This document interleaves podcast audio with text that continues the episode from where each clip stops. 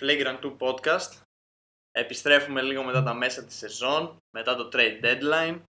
Έχουν πλέον όλα διευθετηθεί στη λίγκα και θα σχολιάσουμε τους Nets όπως κάνουμε όλη τη χρονιά και θα συνεχίσουμε να κάνουμε. Οι Nets είναι το show, οι Nets είναι το content και δεν υπήρχε κάτι άλλο ιδιαίτερο στο trade deadline, δηλαδή, OK, okay, δράμο στους Lakers και οι δυο συμφωνούμε ότι αυτό το move δεν είναι όσο μεγάλο όσο φαίνεται και αν είναι όσο μεγάλο όσο φαίνεται, όσο, δηλαδή αν ο Drummond παίρνει πολλά λεπτά παραπάνω από ό,τι έπαιρνε ο Howard ας πούμε πέρυσι στα playoffs, οι Lakers έχουν θέμα και θα το αφήσουμε εκεί Ναι, για τώρα. Δεν, δεν χρειάζεται να πούμε κάτι παραπάνω.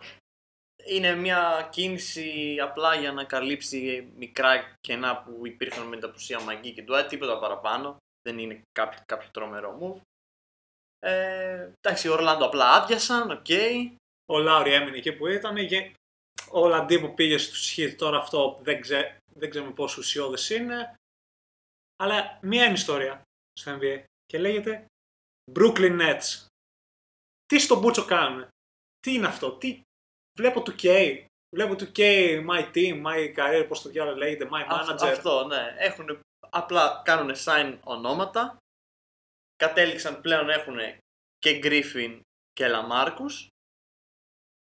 Σχολίασέ μου έτσι μια πρώτα. Γενικά, όχι τις κινήσεις σαν κινήσεις, γενικά πώς, ε, πώς έχει φτιαχτεί το roster έτσι πλέον.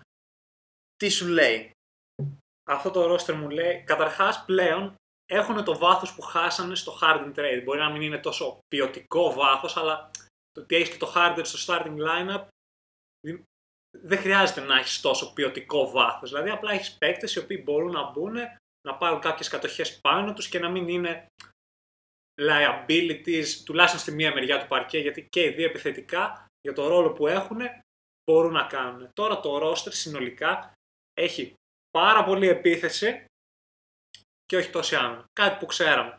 Αλλά η άνοδος αυτού του που λένε, που λέγεται Nick Claxton, το μυστικό όλο των Nets, τους κάνει να είναι λίγο καλύτεροι από απαράδεκτοι στην άμυνα. Τους κάνει, έχουν potential με τον Claxton σαν center, γιατί ο center είναι η πιο σημαντική θέση στην άμυνα. Τους κάνει να είναι, έχουν potential να είναι κομπλέ στην άμυνα. Και αν στην άμυνα είναι κομπλέ, game over. Είναι α- ασταμάτητη επιθετικά. Πιστεύω έχουν με τον Claxton να παίζει πλέον και να δείχνει ότι μπορεί να ανταποκριθεί σε αυτό το ρόλο που δεν είναι κάτι τρομερό, απλά χρειάζονταν ε, μια παρουσία στο paint Που δεν είναι ο δεν DeAndre είναι που ο είναι DeAndre. ό,τι χειρότερο υπάρχει αυτή τη στιγμή στο Ναι. NBA σε τέτοιο ρόλο. τους κάνει λίγο πιο flexible, δηλαδή μπορούν να παίξουν και το πολύ small ball αν τους βολέψει κάποια στιγμή με, με Blake, ίσως το 5, τώρα μπορεί και Lamarcus, αλλά, Και Jeff Green που είχαν ήδη. αλλά αυτό, αν σου πάμε λίγο σε κάτι πιο γρήγορο, μπορεί να παίξει αυτό το σχήμα που είχαν και πριν με τον Jeff Green. Λίγο πιο γρήγορη ομάδα. Γιατί εντάξει, όσο να πούμε, Blake και Lamarcus ναι. πέφτει όλη η Ειδι- αθλητικότητα. Ειδικά Λαμάρκους. πέφτει όλη η αθλητικότητα. Οπότε πιστεύω ότι ο, DeAndre, ο ρόλος του DeAndre πλέον πάει στο Claxton, όλο αυτό που, που είχε, και αυτό τους κάνει λίγο καλύτερους. Μπορούν να παίξουν λίγο με τα lineups. Αυτό που θα προσθέσω εγώ σε αυτά που είπες, γιατί έτσι είναι, είναι ο παράγοντας Durant. Ο παράγοντας Durant από την άποψη χημίας και, πώς θα, Υγείας. και υγείας. Η υγείας είναι το πιο σημαντικό. Αν ο Durant δεν είναι κοντά σε 100% και δεν μπορεί να παίζει σταθερά στα, κατά τη διάρκεια των playoffs, οι Nets δεν μπορούν να πάρουν το πρωτάθλημα. Γιατί είναι ο δεύτερος, τρίτος καλύτερος παίκτης στη λίγκα, ξέρω εγώ. Μπορεί και ο καλύτερος. Αυτό θέλουμε να δούμε. Και χωρίς αυτό, ναι, υπάρχει ένα τεράστιο κενό. Αλλά αν συμπεράνουμε ότι ο Durant θα είναι εκεί, οκ, υπάρχουν ελλείψεις στη χημεία, αλλά έχουν τόσο πολύ ταλέντο και έχουν παίκτες που δεν είναι liabilities, δηλαδή δεν χρειάζεται να παίζουμε Tyler Johnson, δεν χρειάζεται να παίζουμε ε, Λουγού Καμπαρό. Δηλαδή παίζεις παυλά, τους βλέπεις στο παρκέ και λες αυτός είναι ένα μίασμα. Κάθε παίκτης που τώρα που θα μπαίνει θα λες είναι τίμιος, μπορεί να, να είναι χρήσιμος. Νομίζω απλά είχαμε πολλές ανησυχίες πριν αρχίσει η σεζόν για τον Durant. Τις λέγαμε, τις συζητούσαμε. Ήρθε, έπαιξε λίγο, ήταν πολύ καλός και είπαμε κομπλέ, αλλά Τώρα αυτές οι ανησυχίες δεν υπάρχουν. Είναι σαν να είμαστε σίγουροι ότι οκ, θα γυρίσει τα πλέον και θα είναι 100%. Έχει χάσει πολύ καιρό. Το ξέρω ότι τον προστατεύουν και ίσως θα μπορούσε να έχει παίξει ήδη να έπαιζε σε άλλες περιπτώσεις, αλλά έχουμε Harden Irving, οπότε δεν χρειάζεται. Αλλά είναι ένα θέμα το πόσο, πόσο καλά θα είναι. Εγώ που το σκέφτομαι, λέω, δεν είμαι σίγουρος. Δεν μου λέει κάτι ότι σίγουρα θα είναι 100%. Τα reports λένε ότι είναι υπερπροστατευτικοί και ότι δεν θέλουν να το να βιαστούν να γυρίσει και το ότι έχουν το Harden και τον Irving τους το κάνει εύκολο. Τους επιτρέπει να το κάνουν αυτό γιατί έχουν το καλύτερο ρεκόρ στη Λίγκα χωρίς τον καλύτερο παίκτη τους. Είναι insane όταν το λες φωναχτά. Και εκεί καταλαβαίνεις πόσο ταλέντο έχει αυτή η ομάδα. Απλά θα πρέπει να παίξουν και λίγο όλοι μαζί πριν τα playoff. Δηλαδή μην, μην πάνε στο άλλο άκρο να το προστατεύσουμε τόσο πολύ του στην τελική. Πρέπει να το βρούνε και λίγο. Όσο ταλέντο και να υπάρχει, πρέπει να παίξουν λίγο μαζί. Πρέπει να ξαναβρούν τους ρόλους. Γιατί και οι τρεις μαζί έχουν παίξει πάρα πολύ λίγα μάτσα. Είναι όλο, ακόμα και τότε που λίγο έπαιζε ο Ντουραντ, τα πιο πολλά πήγαιναν ένα δύο. Ναι, ναι. Δεν λέω ότι θα υπάρχει κάποιο τρελό πρόβλημα. Προφανώς τώρα μιλάμε, έχουν αυτούς τους τρεις παίκτες. Αλλά πρέπει να το βρούνε και λίγο. Αυτό. Αλλά στα μάτς που έπαιξαν και οι τρεις μαζί, ειδικά προς το τέλος, τα τελευταία μάτς που έπαιξαν και οι τρεις μαζί, φαίνονταν πολύ καλοί. Δηλαδή στην αρχή υπήρχε και λίγο θέμα με την άμυνα, αλλά τώρα νιώθω ότι αυτό το θέμα με τις παρουσίες που έχουν θα είναι, δεν θα είναι τόσο μεγάλο. Και εντάξει, είναι, είναι insane αυτό το roster που έχουν χτίσει. Δηλαδή μπορείς απλά να βγάλεις όλα αυτά και να πεις ότι αυτή η ομάδα έχει δύο MVP παίκτες, Ναι. έναν ακόμα All NBA παίκτη και άλλους 4-5 παίκτες που είναι καλοί. Που είναι, ξέρω εγώ, λες, ναι, αυτός είναι, μπορεί να είναι, ξέρω εγώ, παράγοντας σε μια καλή ομάδα. Στην ουσία δεν κάλυψαν τις αδυναμίες τους τις μεγάλες με τις κινήσεις του Griffin και του Aldridge, αλλά έγιναν καλύτεροι γενικότερα. Μπορεί να μην έγιναν καλύτεροι συγκεκριμένα στην άμυνα που κοιτάμε και λέμε είναι θέμα, αλλά όπως και να έχει γίναν καλύτεροι. Έτσι πιστεύω.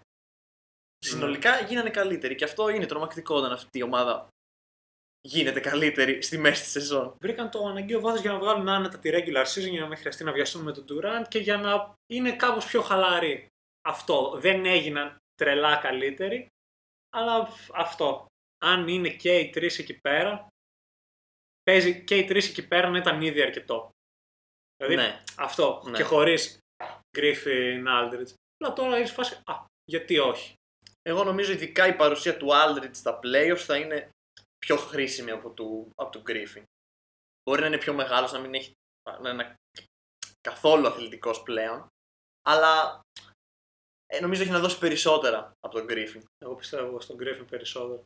Πιστεύεις στον Griffin; Μου φαίνεται πιο κινητικός. Ναι. Μα είναι πολύ αργός αυτή τη στιγμή ο Λαμάρκους. Είναι υπερβολικά αργός.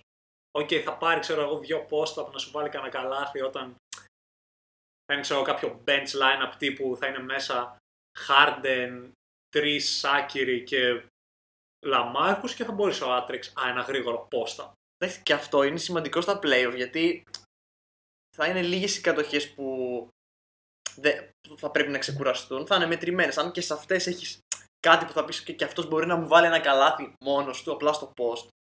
Είναι και αυτό σημαντικό. Δηλαδή π- πότε θα τους χτυπάς. Πότε λες με αυτό το line-up πρέπει να θα κάνω ένα run. Δεν υπάρχει αυτό το line-up.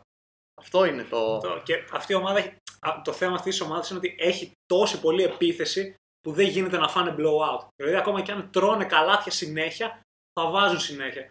Μπορούν να σε κάνουν blowout, αλλά δεν μπορούν να φάνε blowout.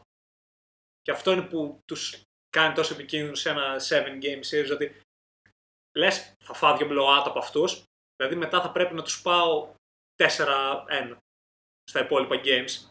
Γιατί δύο blowout θα φάω. Θα έχω μια, δύο μέρες που δεν θα είμαι καλός επιθετικά. αυτό πώς αυτή η ομάδα δεν είναι καλά επιθετικά; Δεν βγαίνει, δεν βγαίνουν τα νούμερα. Κάποιος, κά, δεν γίνεται να, μην είναι, να είναι όλοι κα- κακοί επιθετικά Αυτό- σε μία βραδιά. Αυτό δηλαδή, σε μια βραδιά μπορεί, ξέρω εγώ, να είναι καλή ο Καϊρή και ο Χάρης. Τι θα κάνεις, θα αρχίσει να μαρκάζει περισσότερο το Χάρη και αφήσεις τον Ντουράν και το Χάρντεν; Κάντο, έλα, σε Αυτό, προκαλώ. ναι. Άρα συμφωνείς ότι η Nets είναι το φαβορή του τίτλου πλέον με τα τωρινά δεδομένα και με την αμφισβητήσιμη υγεία των Lakers; Ο παράγοντας υγεία των Lakers νομίζω ότι δικαιωματικά αυτή, αυτή, αυτή τη στιγμή τους κάνει φαβόρη. Και ότι Αλλά- πόσο θα πέσουν οι Lakers Αλλά- ακόμα στη Δύση. Και πόσο Α- δύσκολο run θα έχουν. Αυτό δεν με προβληματίζει τόσο. Δηλαδή, έτσι όπως είναι και τα standings τώρα, και είναι αρκετά άνω κάτω. Δηλαδή, άμα οι Lakers ήταν δεύτεροι, οκ, μπορεί να είχαν ένα, πιο- ένα πρώτο γύρο, αλλά δεύτερο γύρο και τελικοί περιφέρειας πάνω κάτω θα ήταν ψιλοδύσκολοι. Θα έχεις Utah, Phoenix, ε, Denver, όλα αυτά, Dallas. Okay. Δηλαδή, όλες αυτές τις ομάδες τις βάζω σε ένα τσουβάλι χωρίς να λέω ότι είναι ίδιες. Αλλά κατάλαβες, είναι ομάδες που δεν είναι. Δεν περπατάς και τις περνάς έτσι. Ναι. Όλες θα έχουν κάποια δυσκολία. Οπότε εντάξει, δεν με προβληματίζει τόσο πολύ. Και βλέπω ότι και ότι οι Lakers μένουν σχετικά ψηλά. Δεν θα πέσουν δηλαδή σε play. Kyle Kuzma Redemption. Το βλέπουμε. Η λύτρωση του Kyle Kuzma. Εντάξει, θα δούμε. Α, Απλά αν αφήσουμε την υγεία των Lakers και πούμε ότι θα είναι κομπλέ, τους έχω περίπου στα ίδια. okay. Με τους Εδώ Nets. είμαστε, θα το δούμε. Απλά η στιγμή που μιλάμε τώρα, σίγουρα το ότι δεν παίζουν οι τραυματίσει οι δύο καλύτεροι παίκτες των Lakers δεν μπορεί να τους πεις φαβόρη. Δεν μπορεί, δεν γίνεται. Αλλά το αστείο με τους Nets είναι ότι είναι πρώτοι χωρίς τον Durant. Που έστω ότι αυτή η ομάδα υπήρχε χωρίς Durant. Δηλαδή, έβλεπες μια ομάδα που είναι Kyrie, Harden και αυτοί οι υπόλοιποι ρολίστες. Δηλαδή, δεν θα τους ένιωθες, ξέρω εγώ, κόντρα στους Bucks ή κόντρα στους Θα Sixers. του ένιωθα. Δεν τους ένιωθες κόντρα στους Θα Lakers. τους ένιωθα contenders, αλλά όχι φαβορή. Αυτό. Είναι, αυτό. είναι contenders Δηλαδή, χωρίς τον Durant. Είναι.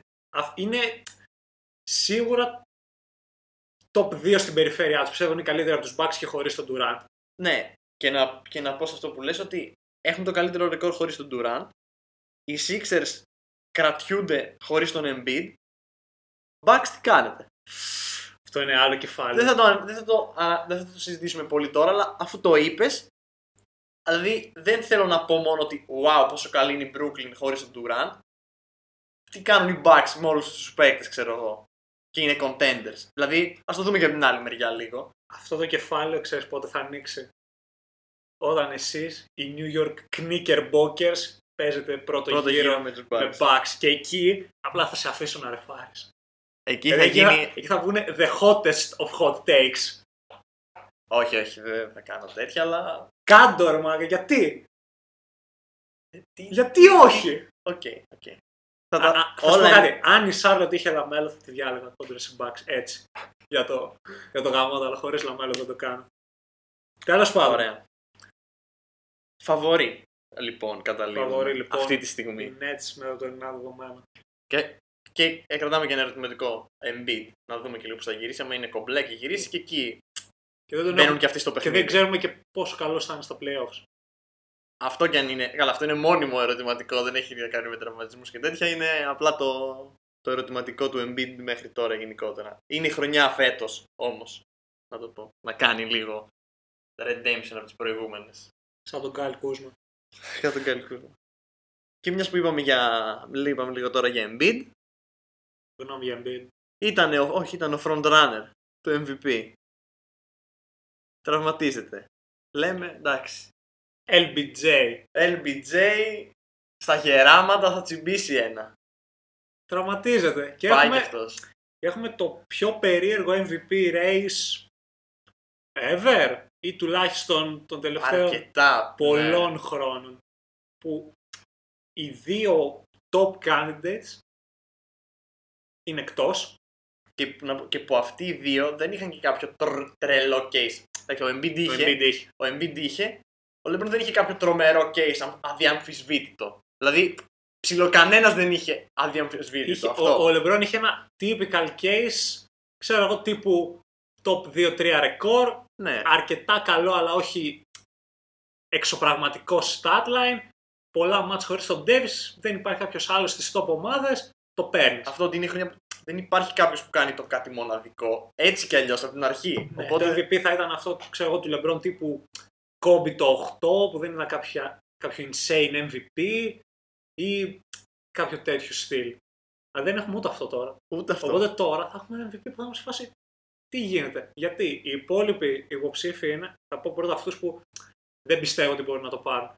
έχουμε τον Γιάννη, ο οποίος η ομάδα του είναι τρίτη, όπως είπες. Ακόμα κι αν ανέβουν δεύτερη, λόγω του ότι έχει πάρει τα δύο προηγούμενα, δεν πρόκειται να πρόκειται. το δώσουν, δεν πρόκειται να τον βάλουν στο Larry Bird, Bill Russell, Wild Club. Είναι, είναι αρκετά μεγάλη. Ναι, δεν, δεν πρόκειται Ε, να όχι, γίνει. είναι πολύ- Δεν υπάρχει δεν περίπτωση. υπάρχει περίπτωση. Οι Jazz και οι Suns δεν έχουν κάποιον να το πάρει. Δηλαδή τα στατιστικά του Μίτσελ απλά δεν είναι αρκετά καλά. Στους Suns ο Booker έχει τα καλύτερα stats, αλλά πολλές φορές σκέφτεσαι ότι ο Chris Paul μπορεί να είναι καλύτερος Και φάνηκε και στο All-Star γιατί φα- μπήκε ο Chris Paul ως πρώτη επιλογή από τους Suns. Πώς θα έτσι. πάρει το MVP χωρίς να είσαι All-Star; Ήταν, αλλά τελικά από την πίσω πόρτα δεν Α, έπαιξε ναι, κιόλας. όντως, Οκ, ναι, ναι. εντάξει, αλλά κα- το λέμε ότι το, στο All-Star δι- διαλέχθηκε ο καλύτερος παίκτης από τους Suns, ας πούμε, ο Chris Paul. Στην ουσία, αυτό ήταν. Οπότε Ναι. δεν υπάρχει Αλλά κάτι. shout out Booker γιατί παίζει winning basketball. Όλοι έλεγαν ότι ξέρω εγώ πρέπει να φύγει για να κερδίσει, αλλά κερδίζουν και προχθές είχε το τρελό του μάτς με του 45 πόντους. Προχωρώντας, οι Clippers, ο Kawhi χάσει πολλά μάτς. Οι Portland οι- έχουν αρχίσει να πέφτουν, είναι πέμπτη και. Όχι, έκτη είναι. Έκτη, έκτη Είναι- πέμπτη όχι, εκεί μαζί με. Έκτη είναι. Έκτη είναι. Ναι. Και αυτό μας αφήνει με δύο ανθρώπους που και οι δύο έχουν προβληματικά cases, αλλά έχουν τα δύο καλύτερα cases, που είναι ο Jokic και ο Harden.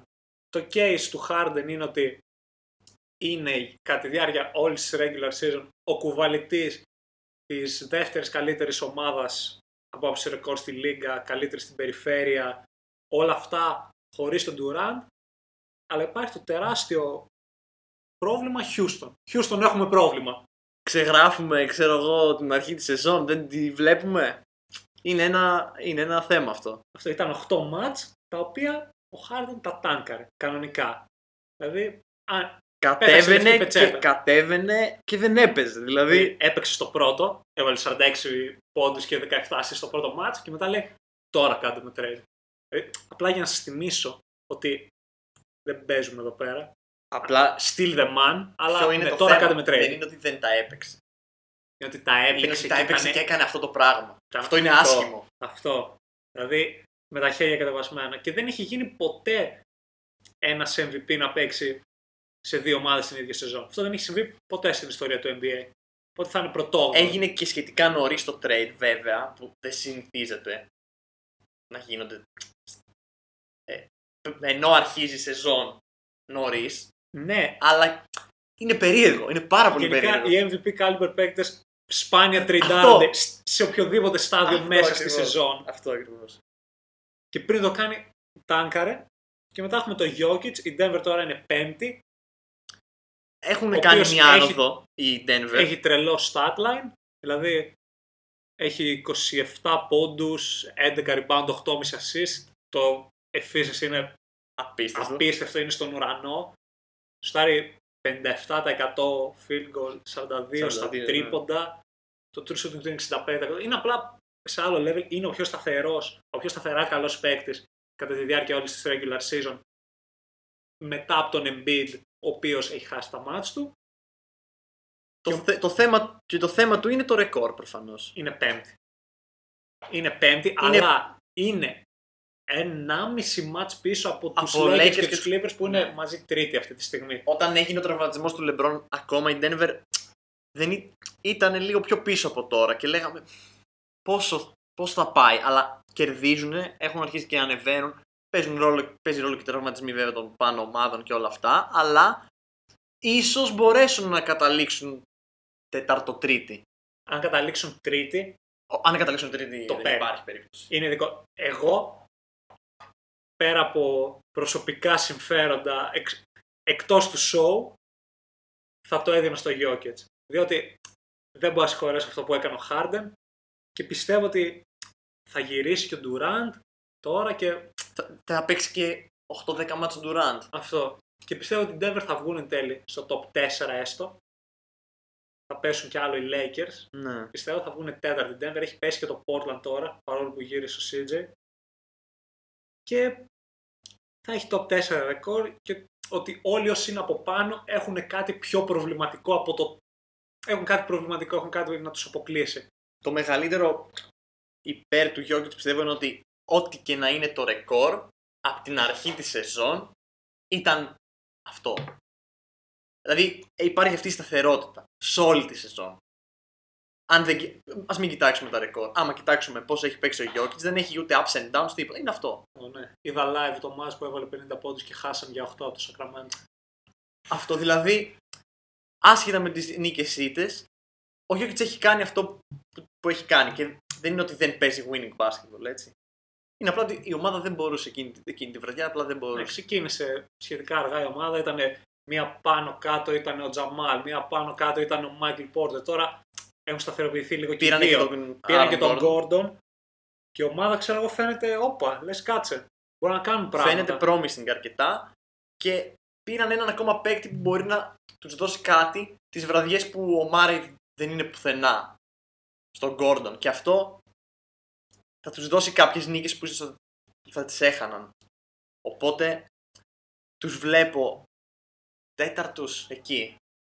Ωραία. Αλλά αν κάπως. Να σου κάνω αυτή την ερώτηση. Γιατί είναι σχετικά κοντά όλες οι ομάδες στη Δύση. Τελειώνουν έκτη.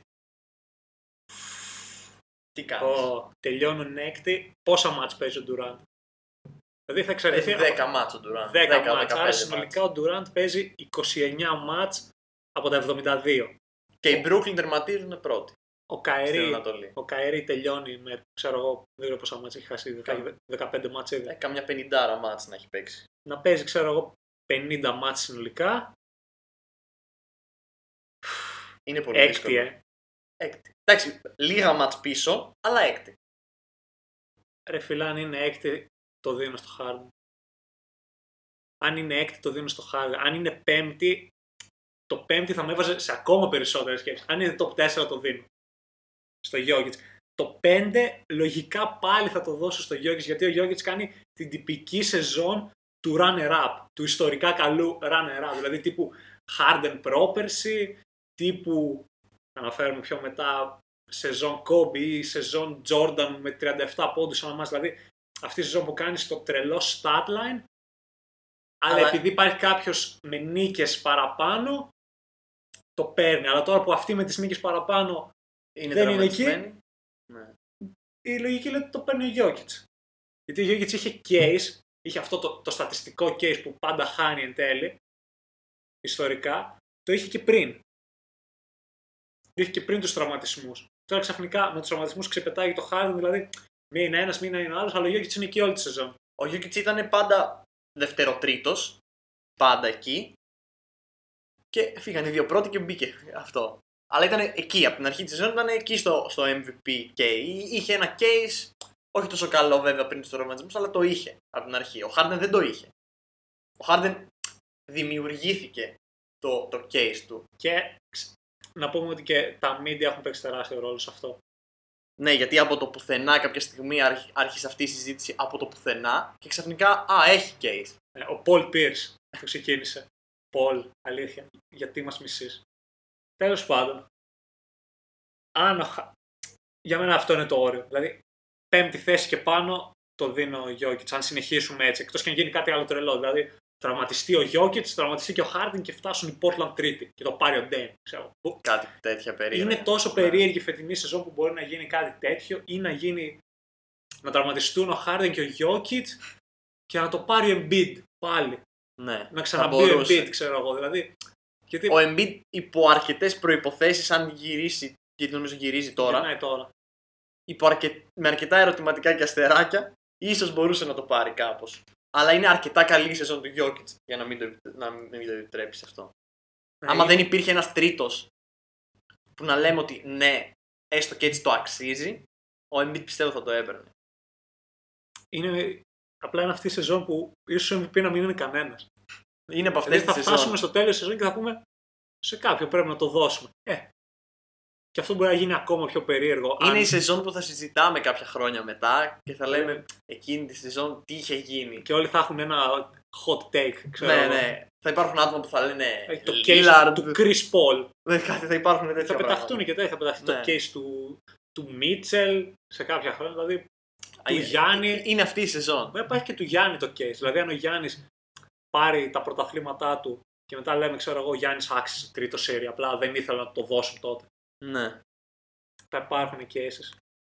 Είναι αυτή η σεζόν. Ζούμε, ζούμε μέσα σε όλα τα άλλα. Ζούμε και αυτή τη σεζόν στο NBA. Όλα, όλα, όλα γίνονται. Όλα θα τα δούμε φέτος. Α δούμε καλούς τελικούς τουλάχιστον. Αυτό θα πω μόνο, τίποτα άλλο. Θα το αφήσω εκεί.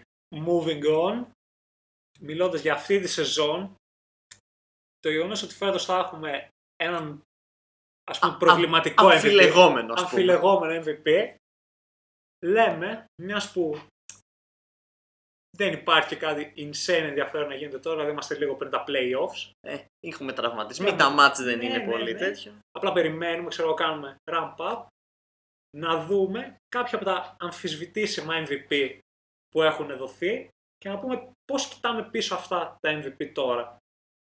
Και να κοιτάξουμε μόνο μετά από, από όταν άρχισαν να ψηφίζουν τα media, τη σεζόν 80-81 που το πήρε ο Μόσης Μαλόν. Ναι, νομίζω ναι. Τι ξέρω, ρε Ξέρεις. μαλάκα. Τι ξέρεις. Ξέρω. Στ. Εδώ. Θα ξεκινήσουμε από το πιο πρόσφατα. Αλλά θα ξεκινήσουμε από το πιο πρόσφατο, ναι, γιατί πιο... Και, Και ίσως, θα πω, αυτό που γερνάει χειρότερα από όλα. ναι, είναι το πιο πρόσφατο και είναι αυτό το οποίο πάνω κάτω όλοι είναι σε φάση πω μαλάκες, τι στον Μπούτσι σκεφτόμασταν πριν τρία χρόνια. Και είναι το MVP του Westbrook. Το 2017, που λέτε, στο μακρινό 2017, ο Russell Westbrook έκανε κάτι ανήκουστο. Έκανε κάτι εξωπραγματικό, πέρα από την ανθρώπινη αντίληψη. Είχε για μέσο όρο triple-double με 31 πόντους, σχεδόν 32, 10, σχεδόν 11 rebound, 10 10 assists, assists, Ναι. 55% true shooting και, και η έκτη- ομάδα του έκτη πήρε θέση. την έκτη θέση στη δυτική περιφέρεια με 47 νίκες και πήρε το MVP. Και όταν έγινε αυτό υπήρχε πολύ το case ότι αυτό που έχει κάνει είναι ιστορικό, αυτό που έχει κάνει είναι εξωπραγματικό, πρέπει να το πάρει. Αλλά κοιτώντας πίσω, βλέποντας ότι ο Westbrook έκανε το triple-double ξανά άλλες δύο χρονιές και έχοντας τον BG στην ομάδα και κάνοντας το triple-double, η ομάδα πάλι έβγαινε έκτη. Και τις επόμενες χρονιές βγήκαν έκτη. Δηλαδή έγινε το ίδιο πράγμα. ίδιες νίκες. Και με καλύτερη ομάδα. Ναι, οπότε λέμε, όπα, μήπως βρωμάει το triple-double. Δεν είναι- πλέον δεν λέμε όπα. Τώρα όλοι ξέρουμε ότι το triple-double βρωμάει. Δηλαδή δεν είναι ο- τόσο Το- σημαντικό. όσο, ναι, όσο ήταν. Εμ, και εννοείται το case για το ποιος θα έπρεπε να το πάρει είναι του Harden. Ναι. Ο Harden είχε 29 πόντους, 8 rebound, 11 assist, κοντά σε ένα triple-double. Είναι αρκετά ίδιο. κοντά, απλά δεν έχει τα rebound που οκέι. δηλαδή Ναι, 2 rebound. πιστεύω ότι άμα είχε την ατροπία του Westbrook ας πούμε θα το έκανε πολύ εύκολα. Δηλαδή θα μπορούσε πολύ εύκολα να έχει 10 rebound, 10,2 ξέρω εγώ στο τέλος. Άμα το κυνηγούσε. Άμα το κυνηγούσε. Δεν είναι ότι δεν, Άμα τα, ήταν δεν, είναι έτσι ότι δεν χτισμένη- κυνηγούσε τα rebound, αλλά κατάλαβες πώς το. Άμα ήταν έτσι αυτό, άμα ήταν έτσι χτισμένη η ομάδα που. Γιατί τότε οι, οι Rockets κυνηγούσαν όσο μπορούσαν. Ενώ Ναι. contention, όσο μπορούσαν. Είναι ότι είχε και έναν Είχαν center, και αυτό στο μυαλό τους. είχε και έναν center στον καπέρα που είναι πολύ καλύτερος rebounder από τον Steven Adams. Ναι. Και από, ναι, εννοείται. Είναι, reba- είναι καθαρά rebounding ψηλός αυτό. Ναι. Το true shooting του Harden ήταν 61% το οποίο είναι elite γενικά. Του Westbrook ήταν μέτριο στο 55%. Το ρεκόρ των Rockets ήταν 55 νίκες, 8 παραπάνω. Κοιτώντας τους συμπαίκτες του καθενός, δηλαδή ήταν λίγο, καλύτερη, λίγο καλύτερο το roster των Rockets. Ήταν λίγο καλύτερο, ναι. Οκέι, με Gordon, Καπέλα, Beverly, αλλά δεν ήταν τόσο καλύτερο ώστε να δικαιολογούνται οι 8 νίκες και τότε ήταν μια φάση που ακόμα δεν ξέραμε αν ο Harden είναι καλύτερος από το Westbrook.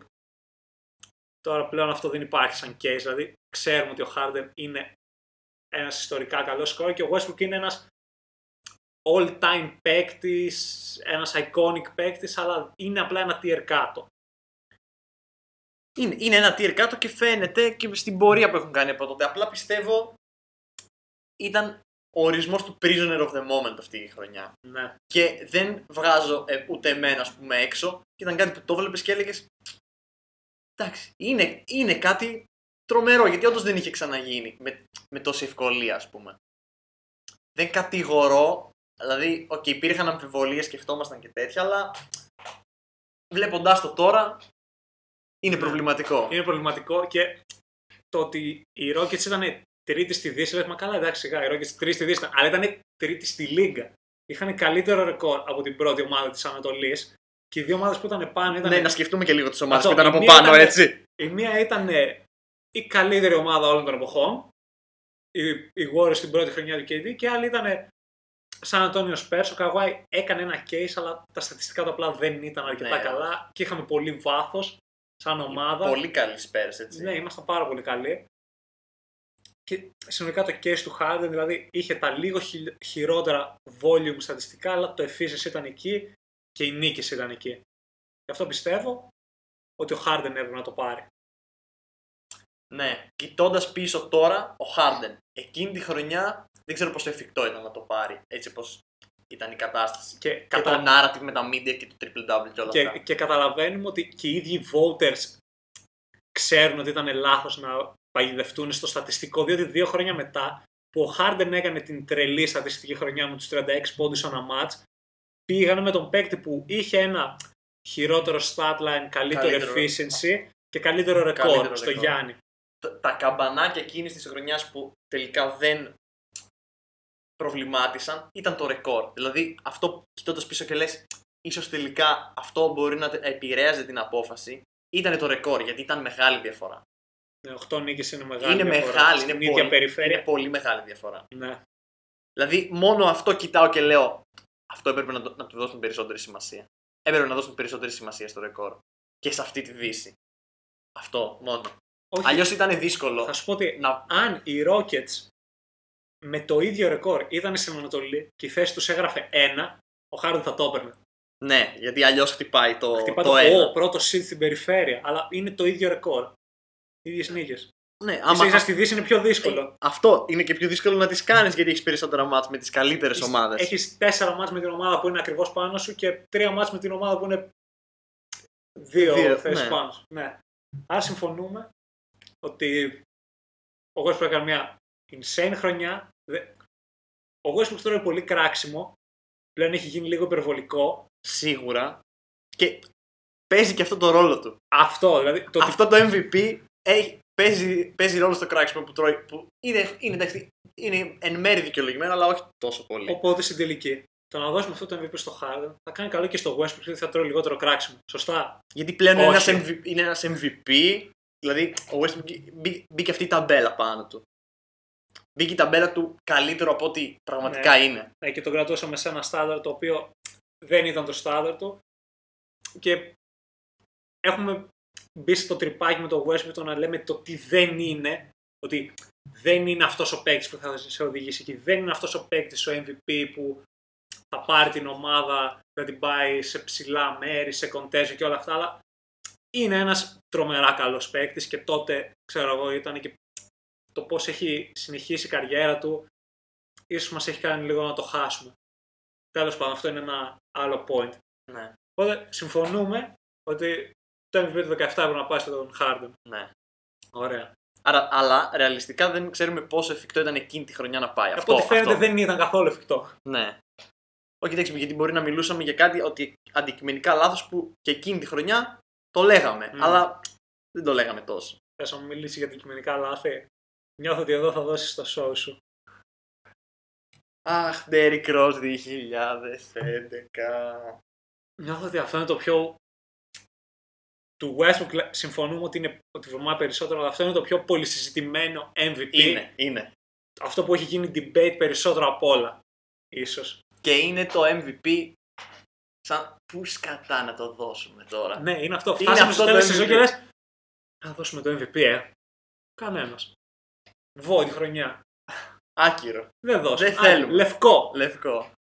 Είναι αυτή η σεζόν. Ωραία. Να, να δώσουμε λίγο τα facts. Ο Rose το 11 είχε μέσω όρος 25 πόντων, 4 rebound, 7,7 θα το κάνω 8 assist. Ποσοστά debatable. Debatable αρκετά. Debatable, Με 45% ας πούμε στο field goal και 33% στα τρίποντα. 86 τρίποντες όμως. Οπ. Ε, και ο άνθρωπος που έχει το case ενάντια στο Rose είναι ο LeBron. Εκεί πάνε οι περισσότεροι. Ο LeBron είχε 27 πόντους 27, ανά μάτς, 7 7,5. rebound, 7 assist. Μμμ. ένα καλύτερο Starland, πολύ καλύτερο efficiency, ήταν ένας από τους καλύτερους αμυντικούς στη λίγκα, αλλά το μεγάλο πρόβλημα είναι ότι ο LeBron έπαιζε με τον D. Wade, ο οποίος είχε και αυτός 25 πόντους, 6 rebound, 6 rebound και 5, και 5 assist, με καλό efficiency και έπαιζε και, έπαιζαν και αυτοί με τον Chris Boss, τρεις All-Stars.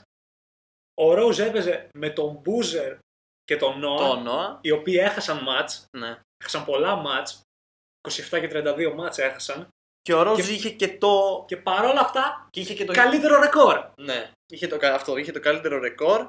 Είχε το youngest, αν το πάρω, σαν narrative. Ναι, οκέι. Και ο Λεμπρόν είχε το. Πάλι. Είχε το πάλι, το 3 σερί που τότε δεν είχε αποδείξει Αυτό, εκεί θέλω να σταθώ. και το decision που Εκεί, και αυτό, το decision δεν πιστεύω ότι έπαιξε τόσο μεγάλο ρόλο. Το decision είναι ο λόγος που ο Λεμπρόν βγήκε τρίτος και ο Dwight βγήκε δεύτερος. Ναι. Δηλαδή, οκέι, βγήκε κάποιο κόμπλεξ, βγήκε ξέρω εγώ ότι πήρε 113 από τα 121 ο Rose first place. Είναι πιο κοντά από Το 113. 113, το 113 first place για το Rose είναι εκτός πραγματικότητας. Ναι. Εκεί Είναι- να είναι- συμφωνήσουμε. Ναι, συμφωνώ ότι το MVP είναι πιο κοντά από ό,τι δείχνει αυτή Εδώ η δηλαδή κατανομή αυτό, ψήφων. αυτό δείχνει μια σεζόν που ο, δεν έβλεπες τίποτα άλλο και έλεγες καλά, ο Ρόζ θα το πάρει φέτος έτσι. Ναι. Δεν, ισ- δεν ισχύει. Δεν ήταν τέτοια χρονιά, όχι. Πιστεύω ότι εκείνη τη χρονιά είναι το decision. Όχι, το decision σαν decision δεν έπαιξε τόσο μεγάλο ρόλο, αλλά δεν ήξερε. Δεν ήξεραν οι voters, δεν ήξερε κανένας μας ότι τότε ο Λεμπρόν είναι αυτό που έγινε. Για να του δώσουμε Είναι Αυτό αυτό, που, είναι αυτό που διαφημίζεται. Ναι, οκέι, δηλαδή τον, δι- τον ακούμε, τον αυτό, έχει καταφέρει κάτι. Όχι. Πώς θα του δώσουμε αυτό το MVP, να μπει σε ένα elite club χωρίς να έχει καταφέρει τίποτα και ενώ έχει κάνει και team up με άλλους δύο; Την ίδια σεζόν. Και Αυτό- δεν κατάφεραν αυτό- καν το καλύτερο ρεκόρ στην Στην περιφέρεια. περιφέρεια. Αυτό είναι ο, ρο- ο λόγος. Αυτό το Τώρα, πράγμα. Είναι, είναι πολλά μικρά πράγματα που κόβουν από το Λεμπρόν και δίνουν στο Rose. Ε, ε, Τα καθαρά στατιστικά δεν υπάρχει case για το Rose. Δηλαδή ο Λεμπρόν τον καταστρέφει στατιστικά. Έχει περισσότερους πόντους, περισσότερο rebound, μία κάτω assist, το efficiency τον καταστρέφει, η άμυνα, όλα είναι υπέρ του Λεμπρόν. Και ο Λεμπρόν ήταν, παρά το MVP του Rose, κανένας δεν πίστευε ότι ο Rose είναι καλύτερος παίκτης από τον Ήταν Λεμπρόν. εννοείται ο καλύτερος. Δεν Ναι, υπήρχε. δεν υπήρχε. debate γι' αυτό. Εγώ πιστεύω, κοιτώντας πίσω, ότι ο Rose καλά έκανε και το πήρε. Διότι α, όλα αυτά που είπαμε, δηλαδή παρά την, τό- την τόση βοήθεια με τον Wade, παρά την έλλειψη βοήθειας που είχε ο Rose με τους τραυματισμούς των συμπεκτών του, ο LeBron πάλι ήταν κάτω. Και ήταν τέσσερις νίκες κάτω. Οι Chicago έκαναν sweep τους hit στην regular season, τους πήγαν 3-0. Και ο Rose σε αυτά τα match, τα head to head, που ειδικά τότε που η κάλυψη δεν ήταν όπως είναι τώρα, Δηλαδή έβλεπες τα head to head και σου έκαναν wow. Ήταν match τα οποία είναι τα match που γίνονται τώρα high, throwback highlights, MVP D Rose, destroys LeBron and D Αυ- Wade. Αυτό, αυτό ακριβώς, ναι. Από αυτά τα μεγάλα things τότε. Και το να το ζεις, γιατί το θυμάμαι, ήταν από τα, το πρώτο MVP race που θυμάμαι. Πιο- Θυμάμαι NBA Ναι. πιο πριν, αλλά δεν θυμάμαι το race. Δηλαδή, κάθε μέρα που έβλεπα ότι ο μαλάκα πάλι κέρδισαν οι Bulls, συνεχίζουν να κερδίζουν οι Bulls, συνεχίζουν και πάλι είναι πάνω από τους hit. Αυτό πιστεύουν που κάνει το Rose τον MVP τότε. Α, και εγώ πιστεύω ότι το ρεκόρ έπαιξε τον πιο πολύ ρόλο στην τελική. Και όλα τα άλλα που έκοψαν από το Λεμπρόν είναι ψηλό εξωγη... εξωμπασκετικά, να το πω έτσι. Είναι... Έχουν να κάνουν με legacy, με τέτοια πράγματα. Αλλά στην τελική, η Heat την πρώτη χρονιά που πήγε ο Λεμπρόν δεν είχαν και κανένα supporting cast πέρα των τριών τρομερό. Okay. Έτσι, δηλαδή Ναι, αλλά. τους βλέπουμε σαν ολοκληρωμένη ομάδα. Μετά έφτιαξαν την ομάδα τους αρκετά. Ναι, αλλά και πάλι έχει πολύ. Δηλαδή, Δεν θέλω να Προφ- κάνω, δεν θέλω να Δεν κάνω λέω αυτό ότι το έχει case. χειρότερη Οκέι, ομάδα. δεν θέλω να κάνω αυτό το case γιατί αυτό το case είναι κακό και δεν μου αρέσει όταν γίνεται, αλλά βγάλε το LeBron από τους Heat, βγάλε το Rose από τους Bulls. Οκέι, θα, πάμε- θα δεις ναι. θαύματα. Ναι, οκέι, αλλά είναι α, περισσότερο debatable από ό,τι ήταν εκείνη τη χρονιά. Εγώ εκεί θα καταλήξω. Οκέι, αλλά πρέπει να δώσει μια απάντηση. Η απάντησή μου ξέρεις ποια είναι όμως. Καταλαβαίνω γιατί δεν το κάνανε, αλλά κοιτώντας πίσω, ίσως οι- αυτοί οι voters έλεγαν τελικά ο Λεμπρόν ήταν αυτό το πράγμα που, που δεν ήμασταν σίγουροι αν είναι. Οπότε θα Ναι, ρε, μπορούσε να το έχει. Ωραία, εντάξει, κάνουμε το ότι θα έπαιρνε το τρίτο σερί και συνολικά θα είχε πέντε σερί. Δεν για αυτό που μόνο το insane. Ότι ο LeBron ήταν ένα MVP από τα πέντε σερί. Ωραία, προσπέρασε το αυτό. Βλέποντας μόνο τη σεζόν, σαν σεζόν, δηλαδή πιστεύεις ότι ο LeBron το άξιζε περισσότερο; Όχι, είπα, είναι debatable. Είναι. είναι πε- Μμ. Μπορεί και όχι. Αυτό, Ωραία, εκεί. ξέρεις τι. Όταν λες εσύ μπορεί και όχι για το LeBron, ξέρω ότι είναι όχι. Οπότε μπορώ να κοιμηθώ γνωρίζοντας αυτό. Και πάμε παρακάτω. Απλά, Παιδιά, πάλι συμφωνούμε ότι ο Ρόζε πρέπει να το πάρει, προχωράμε. απλά θα πω ότι οι λόγοι που δεν το πήρε ήταν εξωμπασκετικοί και οι λόγοι που θα το έδινα τώρα κοιτώντας πίσω είναι το ίδιο. Α, είναι και αυτή η εξωμπασκετική. Οπότε αυτό. Άρα αυτό το MVP δεν υπήρχε actual MVP case, είναι ξέρω εγώ, όλα, όλοι λέμε ό,τι μας έρθει. Αυτό. Καλά, MVP case, οκέι, είχε ε, τα στατιστικά του Θεού, ξέρω, οκέι, εντάξει. Πάμε παρακάτω. Πάμε λίγο πιο πίσω. Εδώ έκαν, έχουν ακουστεί πράγματα και Εδώ θαύματα. νιώθω ότι εδώ είναι το hot take machine. Εδώ υπάρχει κόσμος που δεν ξέρει πόσο κακό take κάνει. Είναι οι ίδιοι άνθρωποι που θα κράξουν το Westbrook για το MVP του. Αλλά θα σου πούνε ότι ο Nas έκλεψε το MVP του Kobe το 6. Και διαβάσουμε λίγο μερικά νούμερα. Τα βασικά νούμερα. Ναι, Steve Nash είχε 19 Εννέα πόντους. πόντους, 10 assist, 4 rebound, σούταρε 51% field goal, 44% τρίποντα, 92% στις βολές. Τρομερά ποσοστά. Έτσι. Ναι. Kobe Bryant 35 πόντι, 5 rebound, 4 assist, 45, 34, 85 το efficiency. Και κόμπι τέταρτος Τέταρτος, συνολικά στο, στο τέταρτος στο voting. voting. Έβδομος μαζί με τους Lakers στη Δύση. Steve Nash δεύτερη. Περίμενε. Περίμενε. ναι. Εδώ Περίμενε, είναι το, περίμενε. το περίεργο. Εδώ είναι το catch. Οπότε λες, α, το debate είναι ανάμεσα σε Nash και Kobe. Όχι, ο Kobe δεν έχει case, βγήκαν 7η, όπως ήταν λάθος να το πάρει ο Westbrook με πιο εντυπωσιακή χρονιά από αυτή του Kobe. Δηλαδή το 32-10-10 και 6η θέση. Είναι καλύτερο από το 35-5-5 και 7η θέση. Εννοείται. Άρα, Και με Ο Kobe κακές δεν- ομάδες και οι δύο. ναι, άρα ο Kobe δεν έχει case. Αυτός όμως που έχει case, κάπως είχε χαθεί για χρόνια, αλλά πλέον με τη δύναμη του ίντερνετ, δηλαδή μπορούμε να μάντεψε, μπορούμε να δούμε πράγματα που έγιναν στο παρελθόν. Και έχουμε έναν Νοβίτσκι, ο οποίος είχε 27 πόντους, 9 rebound, 3 assist, σε καλό efficiency, 48-40-90. Για Big Man απίστευτο. Απίστευτο. Έτσι. Και οι Mavericks 90% είχαν- στις βολές τώρα. Και οι Mavericks είχαν 60 νίκες και ήταν τέταρτη. Και λες, ω μαλάκα, τι έγινε στη Δύση εκείνη τη χρονιά; Τι είχε ο πρώτος. Τι είχε ο πρώτος. Στον πάτο τι είχαν, 8 νίκες, πού βρέθηκαν αυτοί, αυτές οι νίκες. Και εδώ είναι το ότι οι κανονισμοί division που ίσχυαν μέχρι το 2015 έκλεισαν το MVP από τον Νοβίτσκι. Διότι οι Mavericks είχαν το τρίτο καλύτερο ρεκόρ στη Λίγκα με 60 νίκες. Το δε- δεύτερο στη Δύση. το δεύτερο καλύτερο ρεκόρ στη Δύση, αλλά ήταν τέταρτη στα standings. Διότι τότε οι κανονισμοί έλεγαν ότι ο νικητής της περιφέρειας, οι τρεις νικητές περιφέρειας, Το, ε, τη- Θα είναι οι υπό, τρεις υπόφε, πρώτοι. υπόφε περιφέρειας, των division. ναι, ναι, το division, θα είναι οι τρεις πρώτοι στην περιφέρεια. Και αυτοί ήταν πρώτοι Spurs, που ήταν στο ίδιο με τους Mavericks, με 63 νίκες.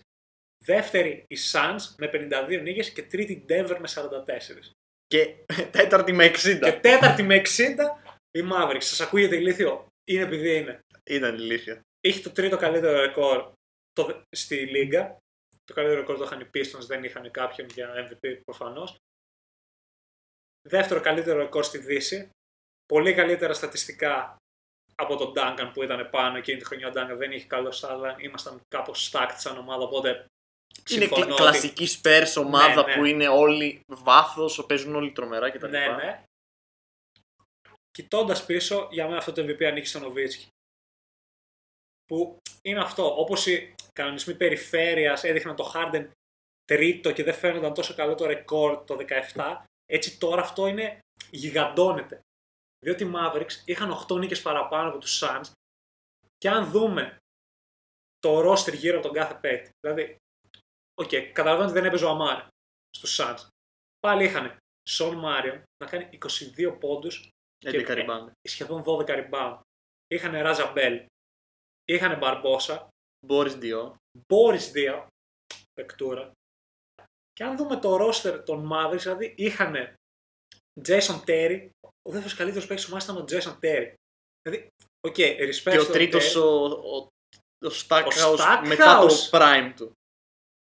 Δηλαδή, και είχαν και απουσίες. Δηλαδή, οι μόνοι starters της ομάδας, έτσι, top 5 παίκτες που έπαιξαν 80 μάτς, ήταν ο Νοβίτσκι και ο Τέρι. Όλοι οι υπόλοιποι έπαιξαν περίπου στα 60.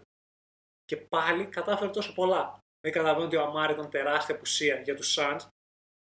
Αλλά αν δούμε το ρόστερ της κάθε ομάδας και αφαιρέσουμε τον Νοβίτσκι και τον Νας, για μένα οι Suns έχουν τουλάχιστον το ίδιο καλό ρόστερ και έχουν 8 νίκες κάτω.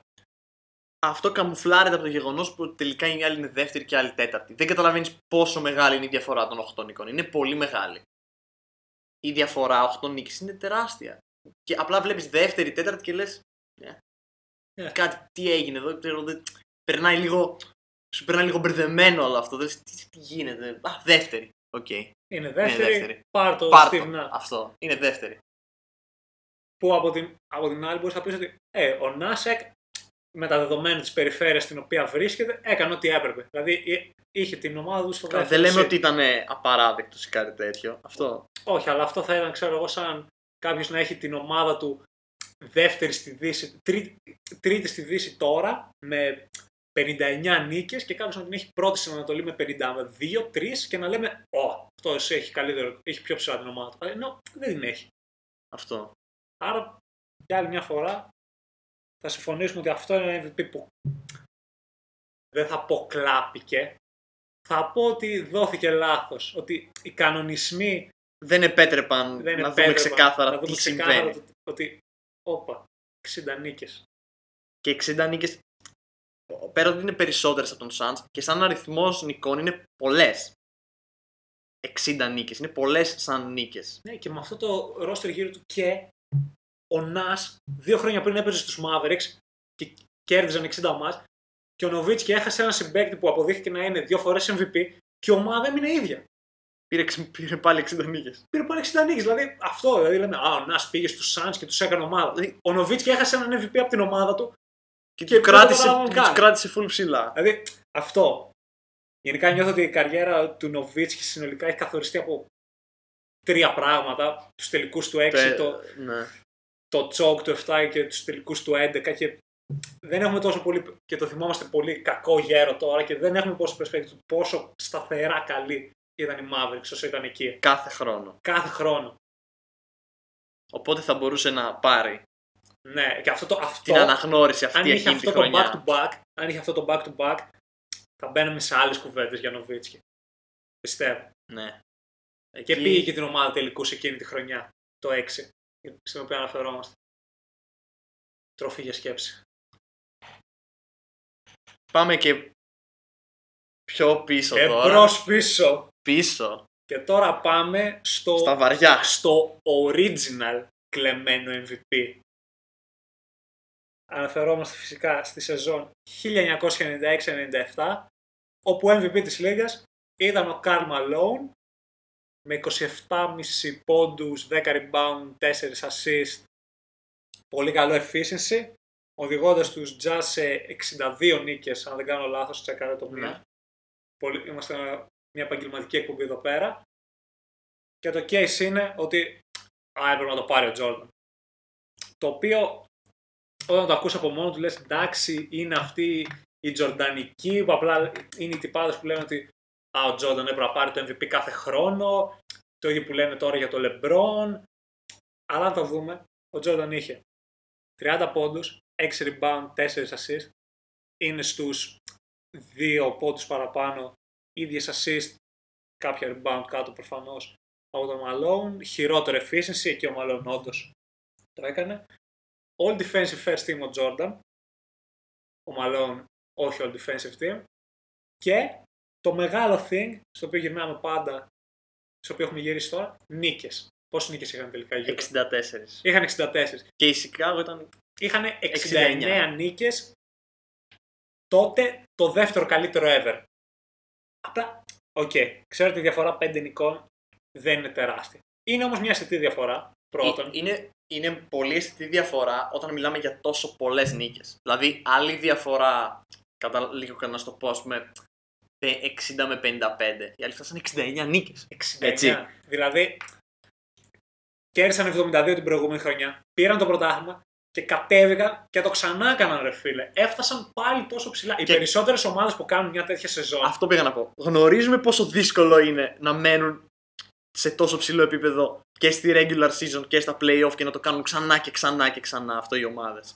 Είναι δύσκολο. Είναι πολύ δύσκολο. Το έχουμε δει και πρόσφατα με το τους έχουμε Warriors. δει με τους Warriors οι οποίοι μετά το 17 έπεσαν από τις 67 στις 58 νίκες. Οι Lakers το 2001 από τις 67 νίκες το 2000 και το πρωτάθλημα έπεσαν στις 56. Είδαμε τους Warriors να σπάνε το ρεκόρ και να μην το παίρνουν τελικά. Δηλαδή δεν μπορείς να τα κάνεις όλα. Κάπως αυτό, αυτό φαίνεται. Ναι, φαίνεται ότι δεν μπορείς να τα κάνεις όλα.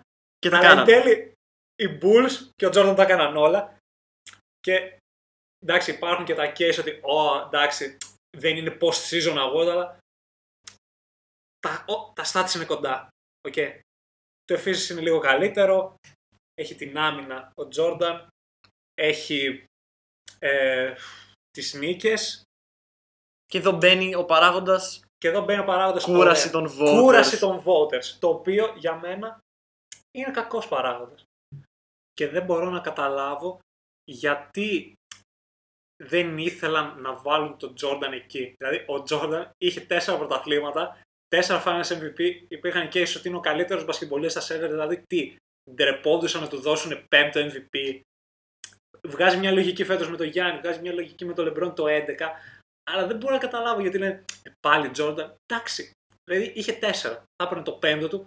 Καρύμ είχε έξι. Ο Ράσελ επίσης είχε πέντε. Δηλαδή είχε ήδη δείξει ότι είναι εκεί. Οπότε το ότι αν αυτό έπαιξε ρόλο, ήταν μια χρονιά που δεν θα έπρεπε να παίξει ρόλο, Ναι. γιατί ο Τζόρνταν τα είχε ήδη αποδείξει όλα και δύο-τρεις φορές ξανά. Νομίζω δεν έπαιξε ρόλο αυτό που λες. Ίσως έπαιξε ρόλο πιο πολύ. Δεν το σκέφτηκαν έτσι όπως το, το ανέφερες εσύ. Απλά σκέφτηκαν ότι εντάξει, όχι πάλι. Αυτό. Δηλαδή, α, χωρίς κάποιο μεγάλο, μεγάλη σκέψη από πίσω ότι δεν αξίζει να φτάσει και κάτι τέτοιο. Απλά είπαν «Κα- καλή χρονιά κάνανε και οι jazz, ας μην το δώσουμε πάλι. Δηλαδή είναι αυτή η σκέψη. Αλήθεια πιστεύω ότι απλά αυτό έγινε. Ναι, Και, αλλά και, και είναι και κοντά αυτό να πούμε ότι. ναι, να σημειωθεί ότι είναι υπερβολικά κοντά. 63 first place ο Malone, 52 Jordan και ξέρουμε ότι Δηλαδή, σε όλα είναι το 1-2 αυτοί οι δύο. Ναι. Και στην ουσία 5-6 voters είναι αυτοί που το έκριναν. Γιατί άμα φεύγαν 5 από τον έναν και πήγαιναν στον άλλον, θα άλλαζε. Ουσιαστικά είναι Πέντε. δηλαδή 5-6 voters οι οποίοι είπαν, α, έκαναν απλά αυτή τη σκέψη και είπαν Καλά τα πήγαν οι Jazz. Α, Μην, μην, μην ψηφίσω πάλι τον Jordan. Αυτό, το- αυτό έκρινε το Ναι, αποτέλεσμα. αλλά Από 5 ήξ- άτομα. ήξεραν ότι είχαν άδικο, διότι την επόμενη χρονιά ο Jordan κατεβαίνει με χειρότερα stats. Οι Jazz, οι Jazz έχουν ίδιο ρεκόρ με τους Bulls, ενώ η εν λόγω χρονιά έχουν καλύτερο οι Bulls και το δίνουν στον Jordan. Διότι Το λένε- κατάλαβαν. Διότι το Γιατί κατάλαβαν. πήραν και το πρωτάθλημα. Ω, Κατάλαβες; Τι σκεφτόμαστε. Αυτό, Οπότε ναι. λέμε ότι του Westbrook είναι αυτό που έχει γεράσει χειρότερο, ίσως αυτό έχει γεράσει χειρότερα, διότι μέσα σε ένα χρόνο οι voters κατάλαβαν πόσο λάθος έκαναν. Ναι, ισχύει αυτό. Α- απλά έγινε η αλλαγή, δεν το πήρε και είπαν μετά. Ε, εντάξει, θα Λούσαμε. πρέπει να το πάρει τώρα. Ε, πρέπει να το πάρει τώρα. Και ίσως μπορούσε να γίνει ανάποδα. Ίσως, Ναι. ίσως. Αλλά κάπως θα γινόταν πιστεύω. Δηλαδή και να του το δίνανε εδώ, δεν θα το δίνανε την επόμενη. Δηλαδή αυτός ο παράγοντας κούραση και τα λοιπά, σε μία χρονιά θα φαινόταν. Δηλαδή θα γινόταν μία χρονιά σίγουρα. Και απλά εδώ φαίνεται ότι είναι λάθος γιατί για αυτό που είπες. Γιατί την επόμενη το αλλάζουν πάλι. Οπότε καταλαβαίνουν ότι. Ναι. Είναι λάθος. Και έχει ακουστεί πολύ το επιχείρημα ότι α, ο Τζόρνταν θα μπορούσε να πάρει το MVP κάθε χρόνο. Α, α, α. Αλλά αυτή είναι όντως η μία χρονιά που το πιστεύω ότι το άξιζε. Που όχι απλά έχει case, που πιστεύω ότι έχει καλύτερο case από τον νικητή. Του Barkley, ο Barkley πιστεύω ότι είχε καλύτερο case. Κάποια του Magic, ξέρω πιο πολύ late 80s. Αλλά εδώ πιστεύω ότι το άξιζε. Εδώ ο είναι Jordan. ξεκάθαρο. Ναι. Εδώ, ε, ό,τι και να δεν είναι ξεκάθαρο. Ότι έπρεπε. να είχαμε να λέγαμε, εν τέλει απέδειξε αυτό που ήθελε να αποδείξει. Το είχε πει, ξέρω εγώ, εντάξει, θα το, θα το δούμε. Και το έδειξε. Θα άλλαζε κάπως, τώρα έτσι σε ένα γενικότερο σχολιασμό, θα άλλαζε κάπως η εικόνα γιατί τώρα εντάξει, έχουμε πει για Jordan και LeBron που η εικόνα τους είναι top, οπότε δεν νομίζω να υπήρχε κάποια μεγάλη διαφορά αν θα έπαιρναν ένα MVP στο μυαλό μας. Αλλά ας πούμε του Νοβίνσκι θα μπορούσε να είχε ίσως να αλλάξει λίγο η εικόνα του προς το καλύτερο με Κοίτα, αυτό το και- MVP. Και τα 4, 4 MVP, που Τέσσερα, σχολιάσαμε, ναι. και τα 4 MVP που σχολιάσαμε θα έπαιζαν πολύ ρόλο. Διότι ο Harden θα ήταν back to back και ο Novitz θα ήταν back to back. Θα έπαιζε πολύ ρόλο Αυτό. αυτό. Ο LeBron άμα το έπαιρνε είναι στα 5 σερί. Ή μπορεί να μην έπαιρνε το 12, Αυτό το αμέσως δεν θα, επόμενο. θα, θα, θα επηρέαζε την επόμενη χρονιά του Θα πιστεύω. επηρεάζει την σίγουρα. επόμενη χρονιά. Οκ. Αλλά θα είχε ένα three-peat. Ο Jordan επίσης θα είχε ένα three-peat. Ε, Τρία σερί MVP. Α, Θα έφτανε απλά τον σου λέω Κα- ότι Ο, ο Τζόρνταν ίσως δεν το έπαιρνε μετά. Ναι, αλλά ο Jordan μπορεί πάλι να το έπαιρνε. Είναι πιο Ναι. πιθανό. Είναι να- πιο πιθανό. Είναι πιο πιθανό. Έστω ότι όλοι έπαιρναν τα... ότι αλλάζαμε μόνο αυτά. Ο Jordan θα είχε μετά τρία σερί και θα έφτανε τον Καρύμ και ο LeBron θα είχε πέντε σερί.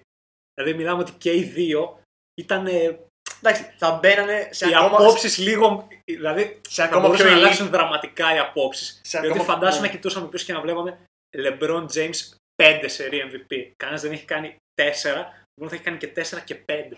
Θα ήταν εξωπραγματικό. Θα ήταν... Κάνοντας την ίδια ακριβώς καριέρα, οι απόψεις μερικών ανθρώπων τότε, μερικών voters που έχουμε δει πώς ψηφίζουν και πόσο αμφισβητήσιμες είναι πολλές φορές οι απόψεις τους και πόσο uninformed είναι, ότι επηρεάζουν τόσο πολύ το πώς σκεφτόμαστε τη θέση και το legacy ενός ανθρώπου. Λέω όμως στην τελική ότι Τζόρνταν και Λεμπρόν είναι στο Pantheon ως οι δύο, είτε τα έπαιρναν είτε όχι. Θα υπήρχαν κάποιες άλλες κουβέντες γύρω από τη μεταξύ τους κόντρα ίσως, αλλά το ότι είναι top 2, αυτοί που πιστεύουν ότι δεν είναι και να γινόντουσαν 5 σερί του Λεμπρόν θα πίστευαν ότι δεν είναι. Ότι- Αυτό πιστεύω. Δεν θα άλλαζε αυ- κάτι. Αλλά για Νοβίνσκι και Χάρντεν, ίσως Ναι. σήμαινε πιο πολλά. Ναι, τα δύο θα σήμαιναν πολλά. Διότι και ο Χάρντον τώρα θα κυνηγούσε το τρίτο. Πάμε σε Και μετά άλλα πάμε σε μονοπάτια. άλλες κουβέντες, Αυτό. ναι. Πάμε, πάμε σε άλλα πράγματα. Ή αν είχε δύο, τώρα δεν μπορεί να μην του δίνουν το τρίτο. Δηλαδή, άμα ο Χάρντον είχε δύο, δεν θα κυνηγούσε το φετινό. Δεν θα, ναι. Ενώ έχοντας μόνο αυτό, τώρα φέτος λες Harden και runner up δύο φορές. Δύο φορές runner up το πήρε μία, ίσως και φέτος μπορεί να κάνει κάτι. Όλα, όλα. Αυτό είναι το, το, το περίεργο και το ωραίο, να το πω έτσι, τι κουβέντε γύρω από το MVP. Το ότι παίζει πολύ το εξωμπασκετικό, παίζει πολύ προηγούμενες χρονιές. Παίζει πολύ το ότι είναι μόνο regular season που το μπάσκετ είναι διαφορετικό από ό,τι στα playoffs, δηλαδή μετράνε άλλα πράγματα, παίζουν πολλά πράγματα, έχει... είναι κάτι άλλο. Είναι Ξέρω σαν να εγώ. λες, ξέχανα τι έχει γίνει στα playoff και ξέχανα τι έχει κάνει ο παίκτης που ψηφίζεις. Ψήφισε μόνο αυτό που βλέπεις. Είναι πολύ δύσκολο να γίνει αυτό. Δηλαδή, δες μόνο τη σεζόν χωρίς να δεις ποιος είναι, τι έχει κάνει ή πώς ή πώς πήγε η ομάδα. Είναι στα playoff. Είναι, δι- είναι περίεργα πράγματα και γι' αυτό βγαίνουν αυτά τα, αυτά αυτά τα, τα ωραία, ωραία. αυτά τα ωραία debate. Και γερνάνε και άσχημα. Γι' αυτό γερνάνε άσχημα. Τα MVP. Αυτά λοιπόν είχαμε να πούμε στο σημερινό επεισόδιο με ένα έξτρα έτσι, θεματάκι ωραίο που είχαμε και θα επιστρέψουμε όταν αρχίσει λίγο η δράση η κανονική να γιατί κάνουμε τώρα μερικά playoff previews, διότι πλησιάζουν πόσα μάτσα έχουν μείνει, μια 20, 20 κάτι μάτς; 20-25 μάτς έχουμε ακόμα οπότε πλησιάζουμε έχουμε σε ένα μήνα τελειώνει η regular season Πάμε λίγο. ήρθε αυτή η εποχή